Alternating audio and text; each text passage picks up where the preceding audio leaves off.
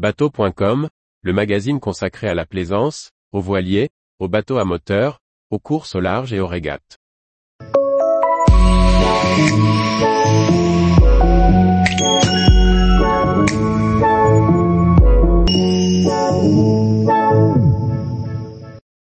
TAEMP, quel changement pour la taxe sur les bateaux de plaisance? Par Briag Merlet. Quelles sont les évolutions en 2023 de la taxe annuelle sur les embarcations maritimes de plaisance ou TAEMP, nouvel acronyme en vigueur depuis le 1er janvier 2022, pour l'ex-3 annuel de francisation? De nombreux plaisanciers ont reçu en ces premiers jours de janvier 2023 un avis pour la toute nouvelle taxe annuelle sur les embarcations maritimes de plaisance. Si le nom ne leur était pas encore familier, qu'ils se rassurent, il ne s'agit en fait pas d'un nouvel impôt perçu auprès des amateurs de nautisme.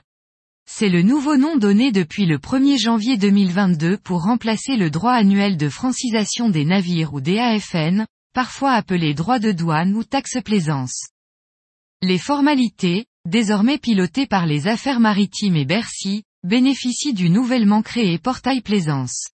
Les propriétaires de bateaux ont donc reçu pour la première fois en 2023 toutes les informations par mail dès le début d'année avec la possibilité d'un paiement sur Internet. Du côté du taux d'imposition, les plaisanciers auront l'heureuse surprise de constater que le barème ne change pas cette année.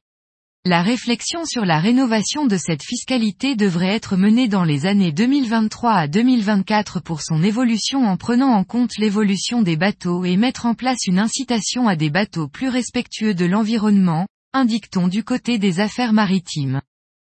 Si le nom a changé en 2022, les fonctions de cette taxe demeurent. Les fonds collectés après des contribuables ont trois objectifs principaux.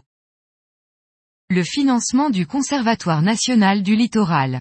Cet organisme, bien connu des amoureux du bord de mer, à terre ou sur l'eau, a été fondé en 1975. En rachetant des parcelles de bord de mer, il en assure la préservation et les soustrait au risque d'artificialisation. Le financement de la SNSM.